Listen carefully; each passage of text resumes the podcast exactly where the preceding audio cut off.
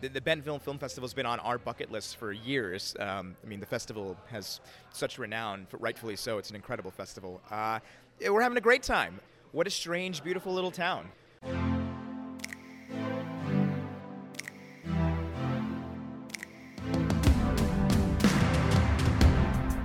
Hello, hello, and welcome to episode 86 of Art House Garage, the snob free film podcast where we make art house, indie, classic, and foreign cinema accessible to the masses.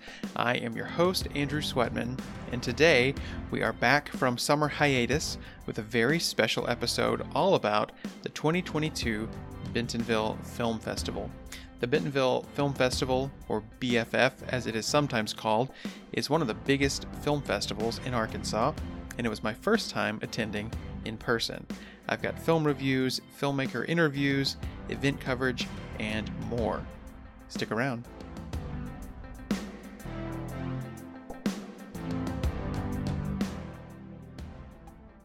Before we get into the show, a quick plug for our Patreon. If you like what you hear and you want even more, you can get bonus episodes, extended episodes, video episodes, and ad free episodes all by subscribing to our Patreon. And not to mention, it really helps out the show financially as well. And a new bonus I'm very happy to announce patrons can now get 15% off in the Art House Garage web store, where we have all kinds of cool cinema themed t shirts, coffee mugs, tote bags, and other great stuff. If you want to support Arthouse Garage, check out patreon.com slash arthousegarage and become a patron today. You can also find that link in the show notes.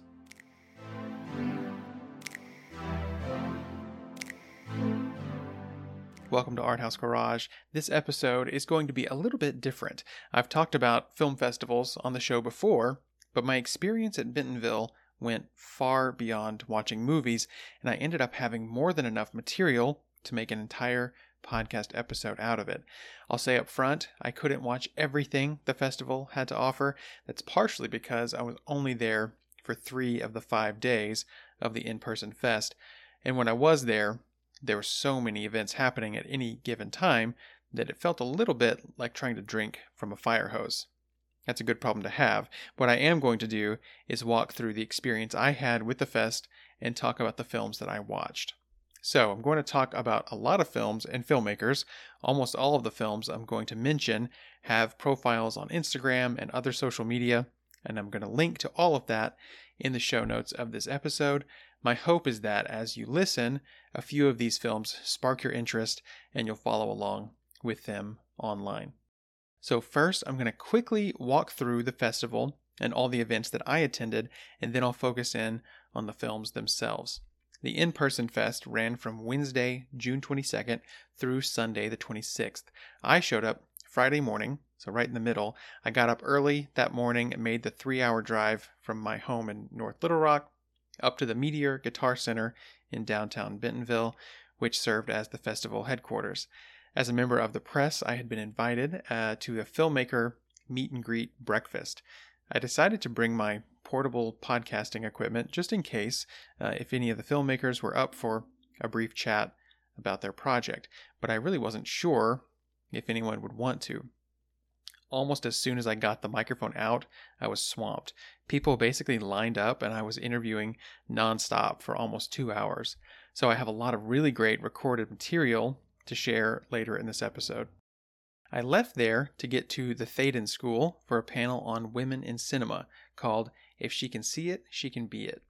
Geena Davis, along with a panel of women filmmakers, spoke about their work in bettering the representation of women on screen and behind the camera. It was really amazing to hear each of the panelists talk about their projects, and Geena Davis shared numbers of how representation has improved in the last several years, something her foundation has worked hard to achieve. After that, I grabbed a quick lunch from the Delta Biscuit Company food truck, which is one of my favorite food trucks. It was parked right outside, and then I checked into my Airbnb before heading back to another panel. This one was about NFTs and how filmmakers can utilize them to help fund their projects. The world of NFTs is fairly new to me. I'm just sort of dipping my toes into understanding how that all works, but I'm pretty fascinated by it. The panel was called Team FemPower Empowering Women in Web3. and the panelists were all women. I was really glad of that actually, because most of the things I've heard about NFTs have come from broy white guys on the internet, and hearing another perspective was really refreshing. I sadly didn't have time to stay for the whole panel, but I caught a lot of it, and I'm definitely going to be following these panelists online and trying to learn more about this world. I was also able to interview a few of the panelists about that subject, and here's what they had to say. My name is Diana Zollicoffer. We're hosting the first ever NFT panel here, and we're really happy that Bentonville is like taking this initiative seriously. Um, my name is Jordan Bayne. Um, I'm the founder of the NFT Film Squad. Uh, we are the original Web3 media collective producing content on NFTs, Web3, and film.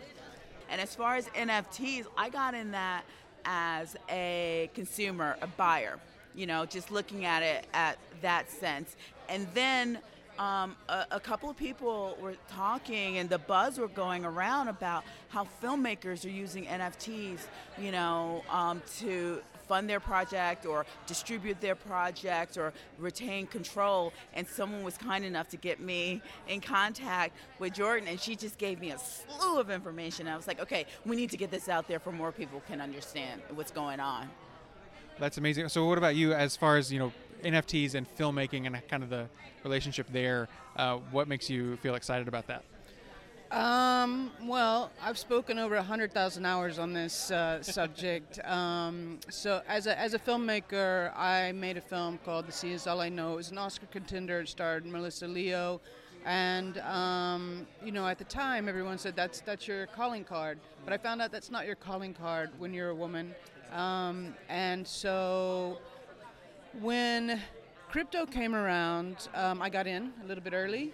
And then just cut to when NFTs came around, I realized, you know, that this was an incredible opportunity for filmmakers to remove the gatekeepers, to have self sovereignty, to own your own copyright.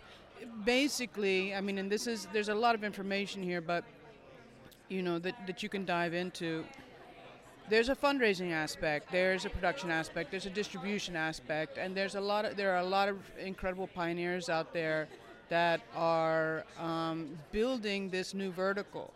So if you're on Twitter, follow the NFT Film Squad. Follow me. My name's Jordan Bayne. Uh, we have a Discord. There are amazing filmmakers out there really uh, building this new vertical together, and um, and I'm super passionate about it because it's really going to change uh, access and ownership for filmmakers. That's great. Thank you guys both so much for your time, and really excited for that panel later. So I will be seeing you all on stage in a little while here. Thanks so much. Thank you. After that, I headed to a film screening for a documentary called Deconstructing Karen. It follows anti racism advocates Saira Rao and Regina Jackson, who have started an organization called Race to Dinner. They have identified one way they can make a difference is by having frank discussions about race with a group of people who often don't see the problems around racial inequality, and that group is white women. Their organization holds dinner parties with white women, at which Saira and Regina lead a discussion about racism, and one of those dinner parties is what we see in the film. Things get pretty dramatic. The film also details a lot of the history around racism and racial inequality in America, and it showcases other activism work being done. I quite enjoyed the film, especially as a way of looking at the process of unlearning. What does it take to make someone realize that they hold a harmful viewpoint? In this case, it might take a woman of color telling you to your face that you are racist and that you benefit from white supremacy. Really interesting film, and I'm glad to know about Race to Dinner and the work they're doing. I left that screening and went to check out the festival's outdoor screening setup outside the Momentary, which is an art gallery in a venue nearby. They called it Festival Village, and the atmosphere here was really fun. There was a big movie screen playing family friendly films. Beetlejuice was playing when I got there, but they also had a Disney day. They had a Lionsgate day showing all kinds of different family friendly things. And there were food trucks and vendor booths handing out all kinds of free food and drinks. It was a lot of fun, and while I was there, I connected with filmmaker Obed Lamy. Obed has been on the podcast a few times before, but we had never met in person. It was great to meet him, and we grabbed dinner together. I ended out the day Friday with one more film screening, a fascinating documentary about incarcerated artists called Art and Krimes by Krimes. That's Krimes with a K. The main artist in the film is named Jesse Krimes. More about that film in a few minutes. The next day, Saturday, my first screening was at Bentonville's Skylight Cinema, which is a great little theater. Uh, it was for a film called God's Country from director Julian Higgins and starring Thandiwe Newton. It's a neo Western about a college professor tormented by some local men. I really love this film, and I'm definitely going to talk more about it later in this episode, and hopefully also more later this year. After the film and Q&A, I left there, grabbed some tacos from a taco truck for lunch, and then headed back to the Skylight Cinema for a screening of Straighten Up and Fly Right. This film is about a character named Kristen, a young woman with a disability called ankylosing spondylitis. I was a big fan of this movie as well, and I'll give some more details on that later in the show.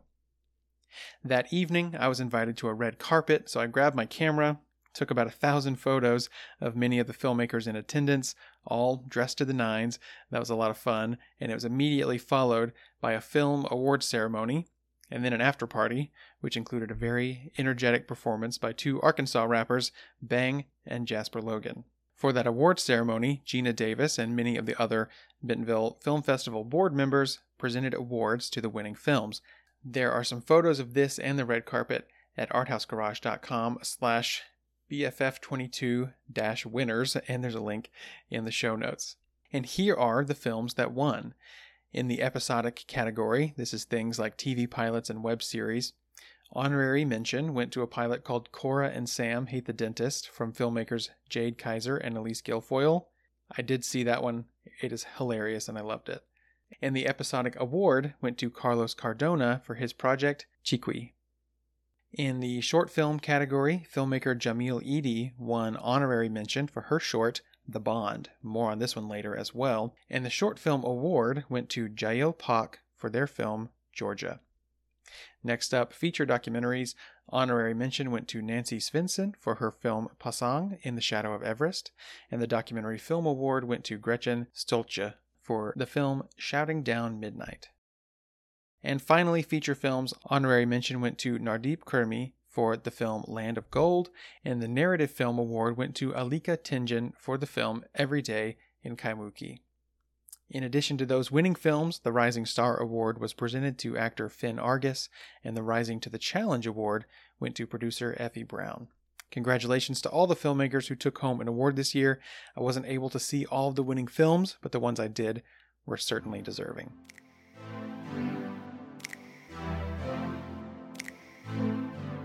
Okay, so that's my festival experience, but now let's talk more about the films. I also watched a lot of films virtually. The virtual festival continued a whole additional week, and they had almost everything up on the virtual platform to stream on demand. What I'm going to do now is talk through the films I watched in more detail and include some of those filmmaker interviews I recorded on site. Altogether, I watched 21 films during the Bentonville Film Festival, as I watched through these, there were themes that seemed to come up again and again.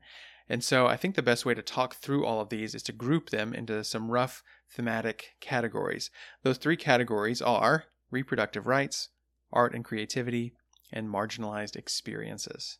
So, first up, let's talk about reproductive rights.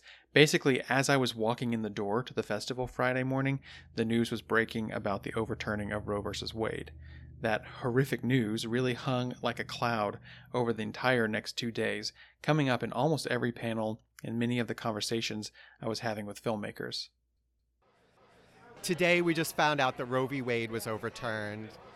And I think it's important to say here in Bentonville that it's really the, the Walton family and the Walmart company that funded the right wing resurgence in this country. And it's safe to say that if there were no Walmart, we'd still have Roe v. Wade. So I think it's you know just important while we're here to to acknowledge that uh, the money behind this is also the money that's behind this right wing resurgence in this country. So it felt incredibly timely that many of the films showing dealt directly with the topic of abortion and reproductive freedom. In fact, the documentary that won honorary mention, Shouting Down Midnight, is all about the filibuster of an anti abortion case in the Texas State Senate in 2013. I sadly did not get to watch that film, but the very first film I did watch was a beautiful short called Miso from director Kelly Walker, writer Mariah Bess, and starring Alex Gambati and Mariah Bess. The film opens with a woman named Kat welcoming Sophie into her apartment. Their relationship isn't clear at first because it seems like they've just met, but it gradually becomes clear that Sophie is a doula, and she's there to help Kat through an in home termination of her pregnancy, also called a quote, Plan C abortion. The film is warm and sweet, and the two women form a brief but intimate connection over the course of the story, with both actors bringing incredible humanity and warmth to their roles. I really enjoyed this film. Another film focused on reproductive freedom is actually a web series called How to Hack Birth Control from director Sassy Mohen. It falls into the category of, quote, edutainment, and it's a series that basically wraps genuinely useful sex education in a clever and consistently funny package. The writing is impressive, moving from a parody of game shows to Fox News to infomercials, all tied together by giving women the information they need to navigate the world of birth control and safe sex. Here's what Mohen had to say when I spoke with her at the festival. Uh, I'm Sassy Mohen, and my TV play is called How to Hack Birth Control. I'm the writer, director, producer, and editor. And And my name is Lauren Elizabeth Harris, and I play Wendy in How to Hack Birth Control. yeah, so How to Hack Birth Control is uh, kind of like infotainment. So if Samantha Bee and SNL had a modern baby, uh, and the baby used a lot of TikTok, that would be How to Hack Birth Control. Uh, it's educational. It's basically a, a comedy telling women how to get birth control. Within their budget, how to get it easily, cheaply, and all the different types that are out there because at least still today it's more accessible than people think. And hopefully we'll continue to stay that way. So, yeah. That's sadly timely with everything going on even today with Roe versus Wade. But uh, how did you get involved in the film? So Sassy mentioned yesterday during the Q and A after her film that she received 5,000 submissions um, to be in the film, and I was one of the lucky chosen ones. and then Sassy and I really hit it off because I do a lot of activism work within the film projects that I create, um, and then because we really connected and we connected on the mission, and we were doing so much press together, she ended up um, making me an associate producer on the project, which has been really incredible because it's one of the issues that's most important to me, especially now. So I'm really glad that we can have a part in hoping to make change in this crazy world that we're living in. I guess the only thing that I'd like to add is, you know, when Sassy asked me to come to a film festival in Arkansas, I was like, really? You want to go to a film festival in Arkansas? And since being here, it's by far the best festival I've ever been to. Um, I think the caliber of films is incredible, and then also just how well curated all of them are, and the different missions and different statements each film is trying to make, I think has been incredible. So we're just really excited to be here. And finally, I also watched a short film called Choices. I love the creative setup of this one.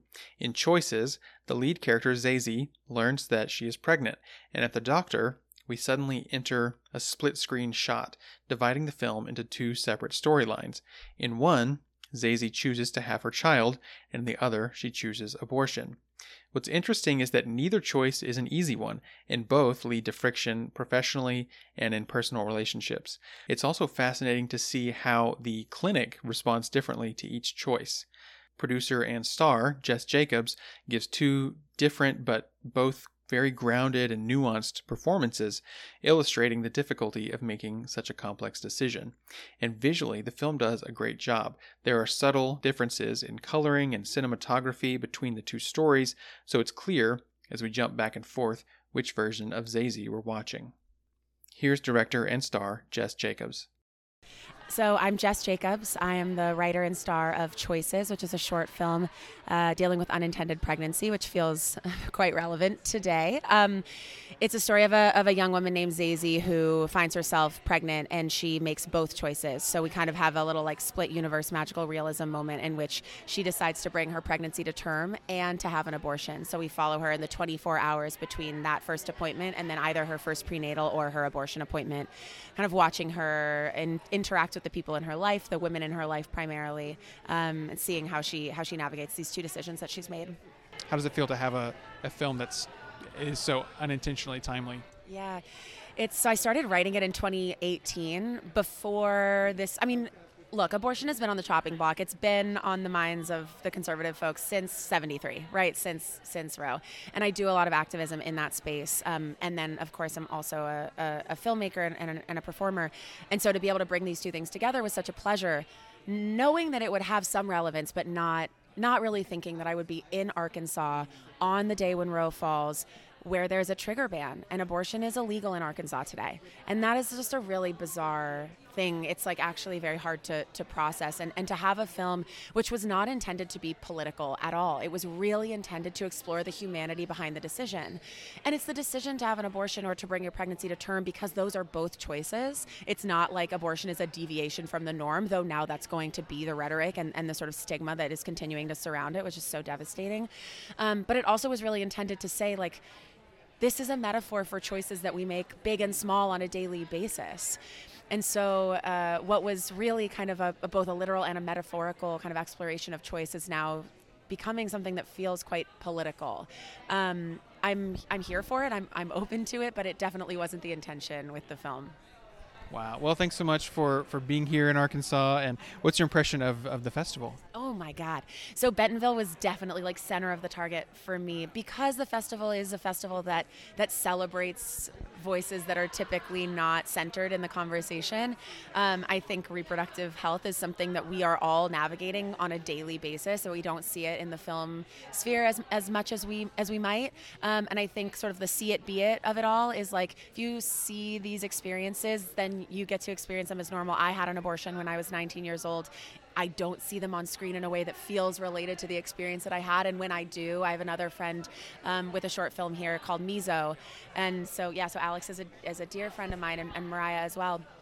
And, uh, it was so similar to the experience that I had. I had a medic- medication abortion. I didn't self-manage, but um, you're just like, oh, these, and you know, making the choice and all that stuff. Like it just, it really matters, and, and Bentonville stands for that in such a beautiful way. And so, um, it's just a joy. It's just a joy to be here at the at the fest.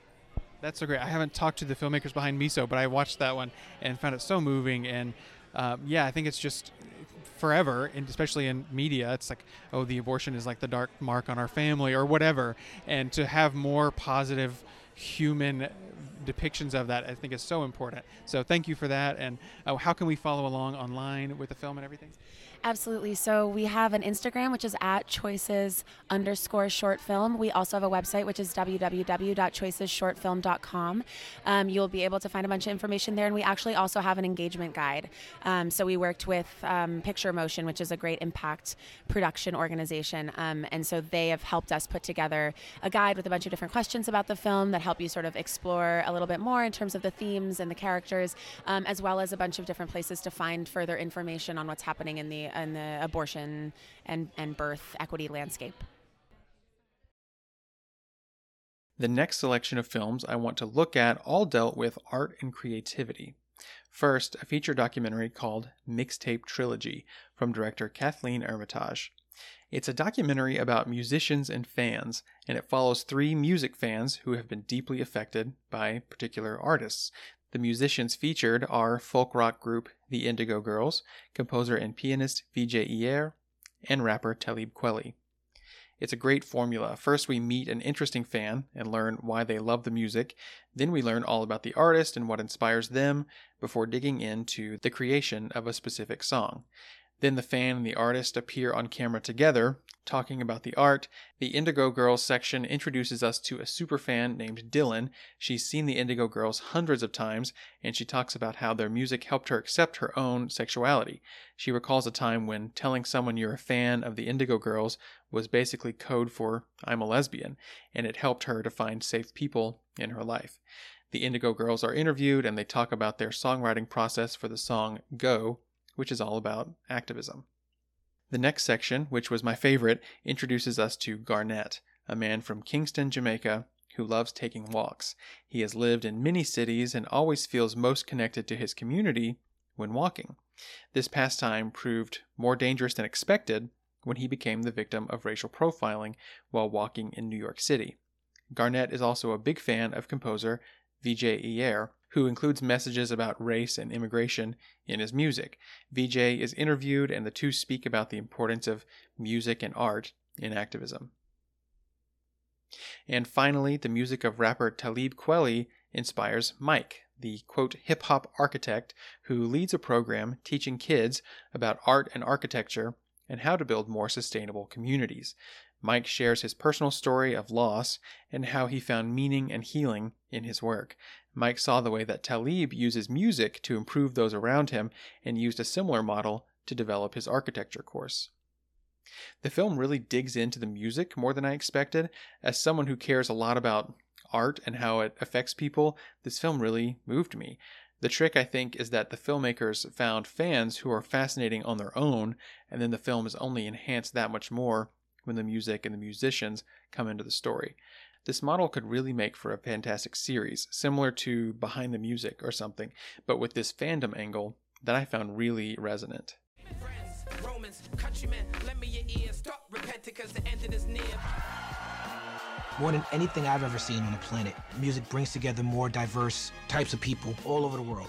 Power it has to give us this unified experience. We are now joined in feeling.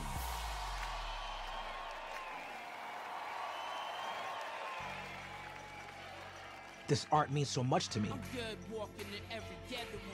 I've never seen something more unifying than hip hop music. I never feel like we're doing a show. Like we're just singing these songs, and the people who come to see us and who love our music, it's part of the journey of their lives, and it's the journey of our lives. There's just a real sense of community. Go, go. Music can bring you to the brink of your own sense of what's possible, your own understanding of yourself and the world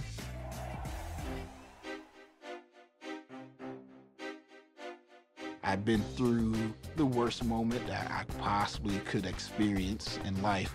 What I turned to uh, was was music. For me, it was all about you know trying to escape.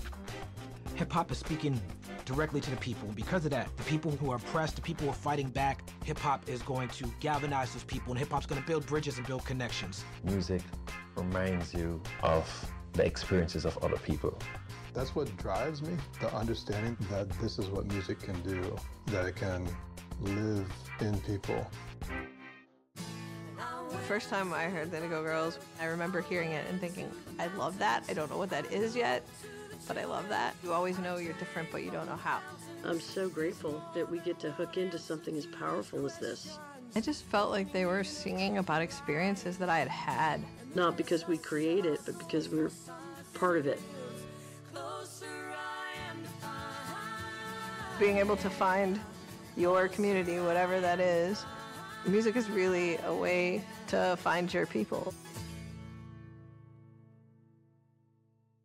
Next up, a feature called The Seven Faces of Jane.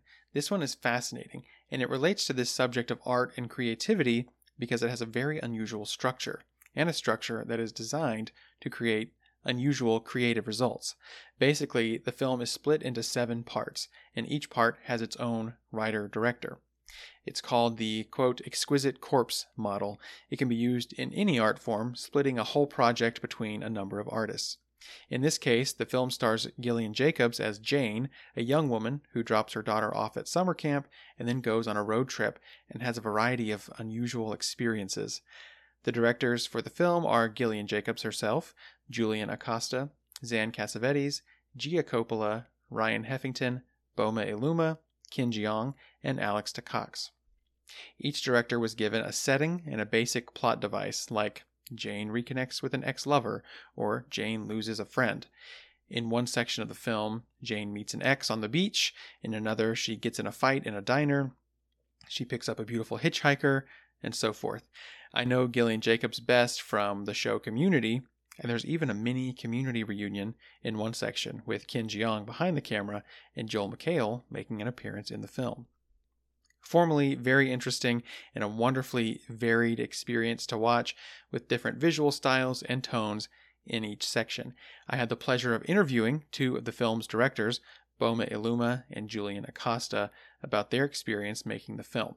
Here's a portion of that interview, and you can watch the whole thing on YouTube at the link in the show notes. I'm here with Boma Iluma and Julian Acosta, two of the directors of The Seven Faces of Jane. Thank you both so much for being here. Um, it's a really fascinating film. It has such an unusual structure, so it's, you know, it's feature length but divided into what seven or eight parts with a different director creating each portion of the film. So as I understand it, you were given a little bit of direction for a starting point, but I'm curious about what exactly that was. Uh, so Bowman, let's start with you. Your segment of the film is called Teo, and it takes place on this. Tayo. Tayo, sorry, apologize. Yeah. It takes place on this beautiful beach, um, and it has you know features this musician who has history with Jane. What direction were you given uh, to start with, and how did you decide where to take the story?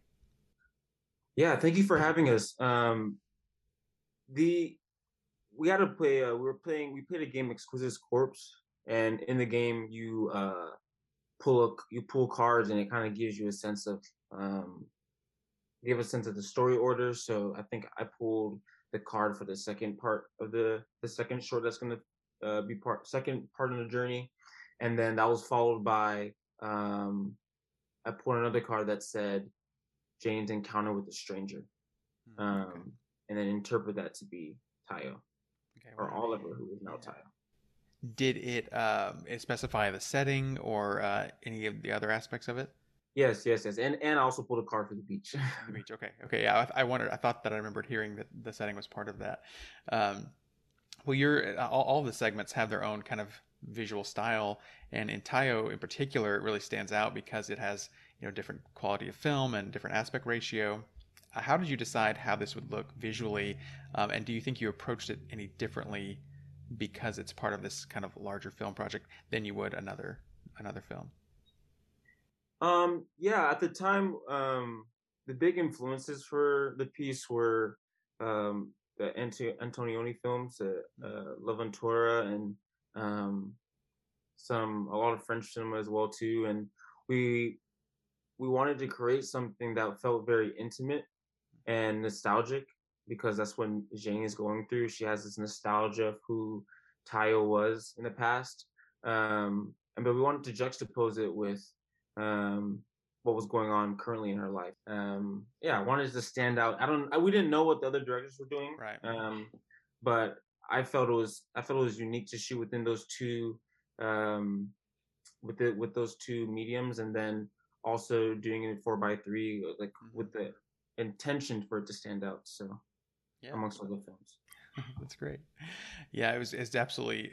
You know, when I think back to the film, just some of the images of the beach is what pops into my head. It's uh, really visually striking in that segment. Uh, well, Julian, same question for you. What were you given? What cards did you draw?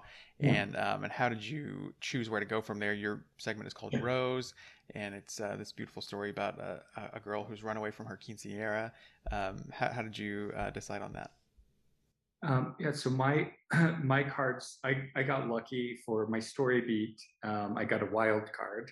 Oh, nice. Um, so there were just a couple of wild cards that were in in mixed in the game. So um, a little freedom there uh, for the story beat, and then my location was a neighborhood, and the the um, the place I think I was fifth in the mix, if that's right. Sounds about right. Um, and you know, just thinking about um, the, the, other part of your question was about the, the format or the look or the visual language. Um, for me and my, my film, um, you know, Rose is sort of put into this situation where she has to live with her grandmother in like a predominantly Latino neighborhood. And it feels old to her. It feels traditional. It feels um, like it's something that uh, she's moved beyond or or is not a part of, right? Um, so I, I, chose to shoot 16 millimeter film. Um, it, it, was uh, quite scary. You know, it's been a while since I've shot that format, and um, you know, a, a, lot of my recent work I think is shot digitally and, and felt um, slick in some ways. So um, it was it was a scary uh, decision, but I think it felt uh, very appropriate uh, for the piece. Um, you know, she works through this stuff. She works through and realizes, oh, it's not old or or um, I'm not or old fashioned. Um, it's just part of me. Mm-hmm. Um, so you know we we chose to shoot that format uh, to communicate that idea and and even using very simple camera um, moves and uh, maybe mostly you know the camera being static and and um, we wanted the, the story to sort of shine and and show like hey you know this is the thing that she's she's really struggling with. The final film I wanted to highlight on the theme of art and creativity is a documentary called Art and Krimes by Krimes. And again, that's Krimes with a K. The film follows Jesse Krimes. He's an artist who was formerly incarcerated and now uses his artistic platform in the fight for prison reform. Jesse tells his story to the camera, including his childhood and later his time in prison. And a lot of that is brought to life with some really beautiful, unique animation. One of the most thrilling parts of the film is seeing the art he created while incarcerated. As an act of defiance, he chose to use, secretly, prison bed sheets as his canvas instead of the materials he was provided. He created an enormous piece called Apokaluptein 163-89067. He made it out of 39 bed sheets and he smuggled them all out one by one in the mail. He didn't get to see them all assembled until after his release, a moment that we witness in the film. After release from prison, Jesse initially struggles to find meaningful work as an artist, but later does, and also starts a nonprofit to support formerly incarcerated artists like himself.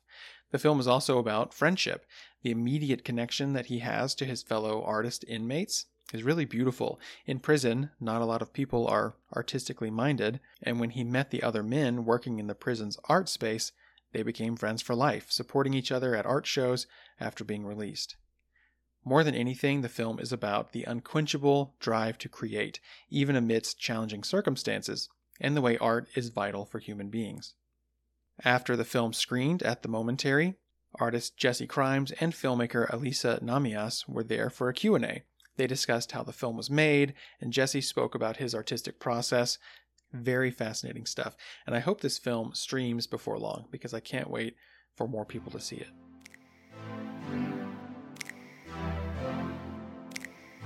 For the third and final section of films for this podcast, I decided to look at minority experiences. The Bentonville Film Festival has a huge focus on diversity and inclusion, so there are a lot of films that fit into this theme like this one, a short called The Syed Family Christmas Eve Game Night from director Fawzia Mirza and starring Kausar Mohammed, Vico Ortiz, and Meera Rohit Kumbhani. The film features a Pakistani woman bringing her Puerto Rican girlfriend home for the first time. The film depicts the awkwardness of the situation because of the cultural barriers present and the challenges of introducing a queer relationship to a family that clearly isn't used to that. But ultimately, the film is a very heartwarming comedy finding cringy humor amidst this unique situation. Another short film that dealt with this theme is called The Weight of It. It's from filmmakers Olivia Marie Valdez, Sandra Afonso Rodriguez, and Einar Soler Fernandez. This is a really unique stop motion depiction of an elderly couple, examining how their bodies have changed over the years. The film has no dialogue, it's very funny, and it ends up as a heartwarming, human, and body positive little piece of clay animation. Another funny but thought provoking project came from director Aizzah Fatima.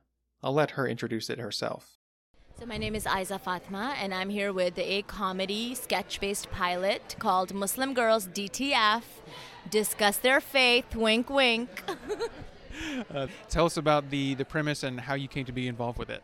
Yeah, so um, I am the creator and the director of it, and uh, the premise is I just like was auditioning for a girl named Fatima for a third time in a row, written by not a Muslim woman, as I'm an actor, right? And so it so it was like the same character and like she takes off her hijab in the name of western feminism and i'm like what is this? Like the women i know who are muslim put on the hijab in the name of their feminism right? So i just got really frustrated and i did what like every comedy writer does. I turned to twitter to find my tribe and i sent out this tweet saying like you know people who are not from this community should stop writing characters that are american muslim women unless you're one of them unless you are an american muslim woman and um, all these uh, female comics retweeted and like sent me messages, and then I connected with a bunch of them, and we kind of created a little group in New York City where I am, and uh, it turns out my co-creator Atheer Yacoub um, lives li- like like 10 blocks away from me. So and we had never met, and I kind of knew about her, and she kind of knew about me because we're both in the same world. Um, yeah, so we got together and just started. We got a bunch of uh, grant funds and awards for to create a all American Muslim female writers room. Um, yeah, so we in the middle of the pandemic. So uh, that's when uh, Zainab Johnson came on board, who is like a huge name in comedy. She's amazing. She's on Upload right now. Uh, and then Negin Farsad, who is in her own right. She's like the OG Muslim woman comedian who's been around for like 20 years. Um, and then a bunch of just like younger up and coming people. Um, and yeah, and we just took it from there. And now here we are with the pilot in Bentonville. That's so great. Well, I was going to ask you about Bentonville, and is this your first time being in Arkansas? And what's your impression of the festival so far? I love the Bentonville Film Festival. It is my happy place. Literally, not even kidding right now. I this is my third time in Bentonville. So I have a one-woman show called, also with a slutty title. It's called, because that's all I do. It's called Dirty Paki Lingerie. It's about the American Muslim Pakistani female identity. Um, I brought that to the university in Fayetteville um, a few years ago, like five or six years ago, and because uh, I do a lot of like college performances and I do workshops around it and just kind of engage communities to, you know, talk about their own personal stories that way. Um, and then last year I was at Bentonville with my first feature film, which is called Americanish, and this year I'm back with my pilot. So I, I love. I'm like, can I like any excuse? How do I get here next year? That's my goal. The pilot is really wonderful. It's sketch comedy, but each sketch is preceded by some talking head interviews with the performers, where they're talking about their experiences with Islamophobia, sexism, racism, but they're doing it all with humor. This show is a reminder of just how powerful laughter can be at helping people to confront uncomfortable things, and it's a beautiful example of a group of women taking control of their own stories. Actually, many of the filmmakers there were telling their own stories, including another series called Brownsville Bread. Here's director Elaine Del Valle. My name is Elaine Del Valle, and I'm the writer and director of Brownsville Bread. My film is, is based on my true coming of age story and it's it's actually in the episodic category. So it's it's the first act of what we hope to be a, a full blown episodic series, or in, in this case, it's it's actually an anthology series.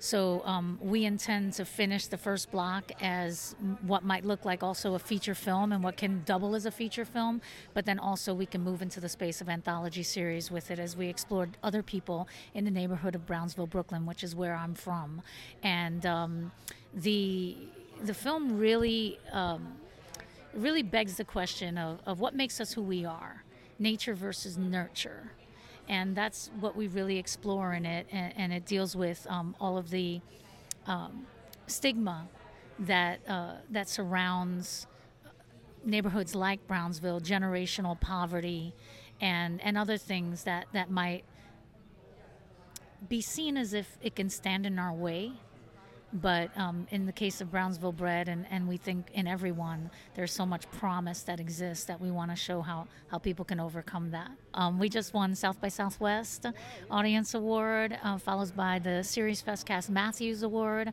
We're here at Bensonville, so proud to be here. And uh, first time in Arkansas, really enjoying the people. And on our way to Palm Springs after this. I'm always wanting to tell more stories, not just not just my own. And in this case, uh, Brownsville Bread is definitely my most intimate story in that it is my own coming of age story um, and deals with a lot of the the reflection of of what empowered me. It used to be things that I thought of as obstacles. Uh, my, my, my dad, while he was an amazing musician and artist, he was also a, a struggling addict and that was something that I had to overcome in in my adulthood even because of the shame. So.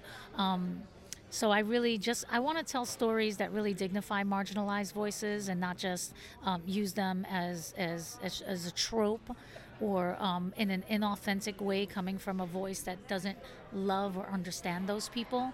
And so all of my work, I think, just has a tremendous amount of heart that wants to represent people in my life that I feel are not represented as often as as they as they should be, could be, and and as a result of that, actually going even deeper into the conversation, um, I feel like there's a term called symbolic annihilation and the term was um, was coined um, back in I believe the 1970s out of the University of Michigan. I could be wrong on the date and even the place, but um, but what it what it says is that if you do not see yourself in the media that you consume, that you must not matter.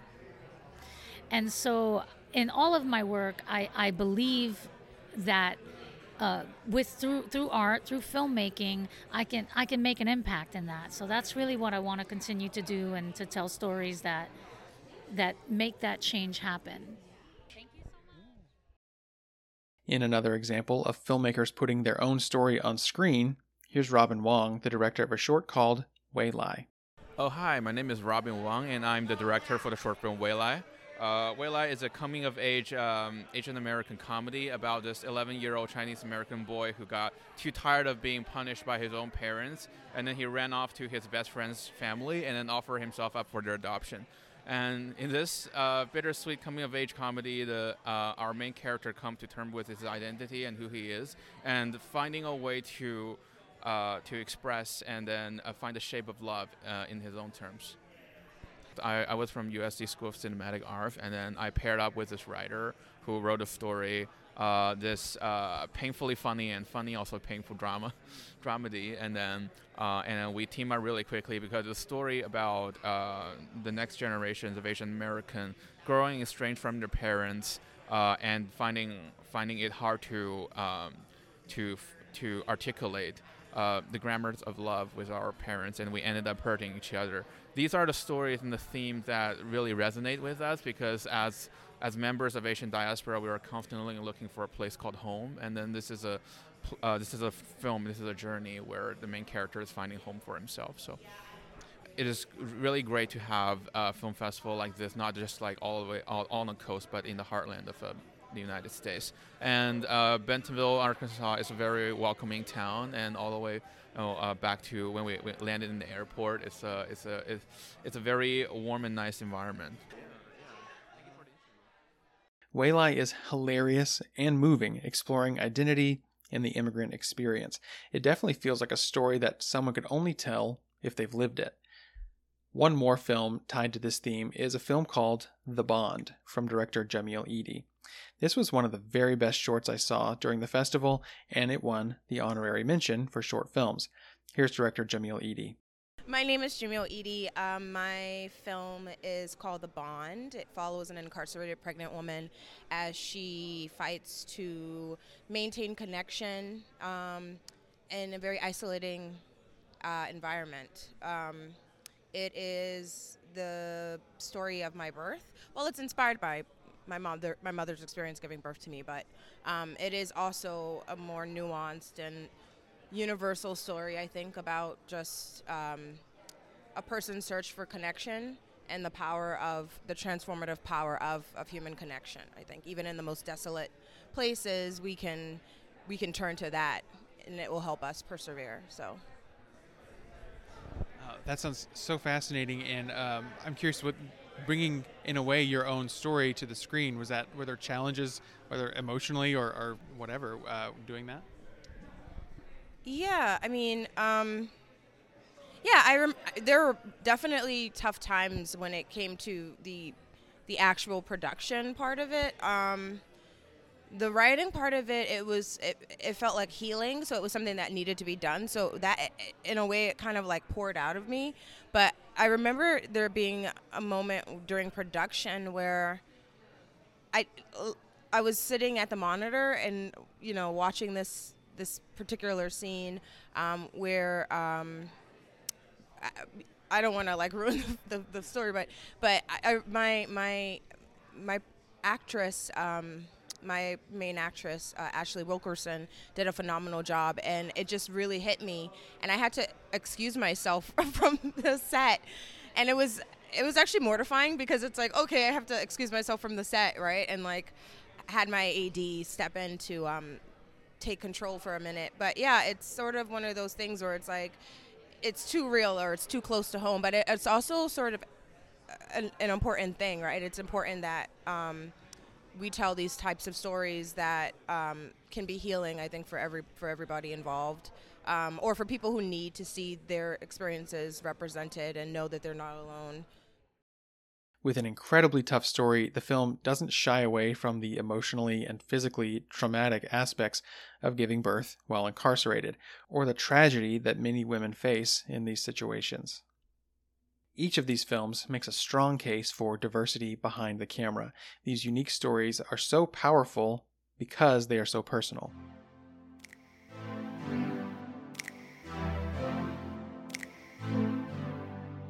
Before we wrap up this episode, I want to highlight two more films, and these two were my very favorite of the festival. The first is called Straighten Up and Fly Right, directed by Kristen Abate and Stephen Tenenbaum. Kristen and Stephen are also the stars of the film, and their characters' names are Kristen and Stephen. In real life, and in the film, Stephen has a condition called ankylosing spondylitis, which affects the spine and can cause a hunching posture of the back. Kristen does not have this condition in reality, but her character in the film does. And the film follows her many challenges living with a disability in New York City. Over the course of the film, she finds something of a chosen family, including Stephen, and they connect over having the same condition. It's a beautiful film, told with care. Many of the insights of the film come as Kristen and Stephen talk to each other about how they wish the world would treat them. The film also pleasantly surprised me with some of its narrative choices. At the post-film Q&A, Stephen and Kristen spoke about their long friendship and creative partnership and how they came to write and direct the film together. The film is full of empathy and nuance, and I found it to be an incredibly moving look, not only at disability and acceptance, but also at friendship, creativity, and self acceptance.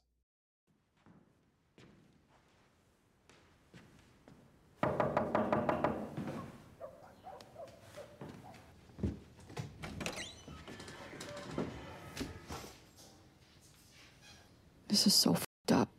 You the dog walker? Stop looking at me like that. Yeah? You want to come in? No. You sure? I'm, I'm good out here. This isn't funny. Um, the leashes are inside. Are you making fun of me? Get them. Sure you don't want to come in? Stand up straight, asshole. This isn't funny. Okay, I got him. I should leave right now. I don't need the money. Just go, Kristen. Just fucking get out of here. Is Bitsy out here? My other dog. She's right there. Um, can I? Okay. Yeah, I have other dogs. Do you Come on. Do you want me to go with you? No. Come on, let's go. You sure? Come on. And finally, I mentioned it before, the film God's Country. This is a neo Western directed by Julian Higgins, written by Julian Higgins and Shaye Ogbonna, and starring Thandiwe Newton. Thandiwe plays Sandra, a college professor who lives alone in the beautiful, snowy mountains of Montana. One day, two hunters trespass on her property, and she decides not to ignore it. Things escalate. That's all I'll say about the story, but I was so impressed by this film on a few levels. First, the story is much more complex than I initially expected, fleshing out backstories and weaving in a number of important and timely political issues, but doing so organically and without ever feeling preachy. I also fell hard for the cinematography of this film. Not only are the landscapes beautifully captured, the camera is placed with such care and intention in every shot of the film, sometimes revealing key information at just the right moment. It was really thrilling. The performances are all on point, the story is thematically rich, and it kept me on the edge of my seat. I hope to discuss this film in more depth later this year. It played Sundance earlier in 2022, and it is set for a wide release sometime this fall. It's definitely one I hope to watch again, and I highly recommend checking it out. That's God's Country. It's going to be in the running for my best films of the year. Morning, man. Good morning to you. It's a prime spot you got here. Hey, we just figured we'd walk up into the woods. We won't be any trouble for you. We'll stay out of your hair. You must have got my note, though. I put it on your truck yesterday. It's the first I heard of any note. What, what did it say? It said I'd prefer you not park here. Uh huh. It's just there's not a lot of good jumping off points around here. You could always come in from the other side. The other side. How far is that? About 15 miles. 15 miles.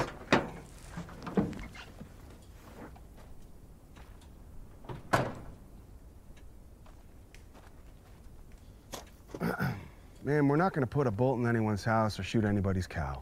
I didn't think you were. Yeah, but you tell me you want us to walk uh, 15 miles in the snow. That's not what I said, and I'm not telling you to do anything.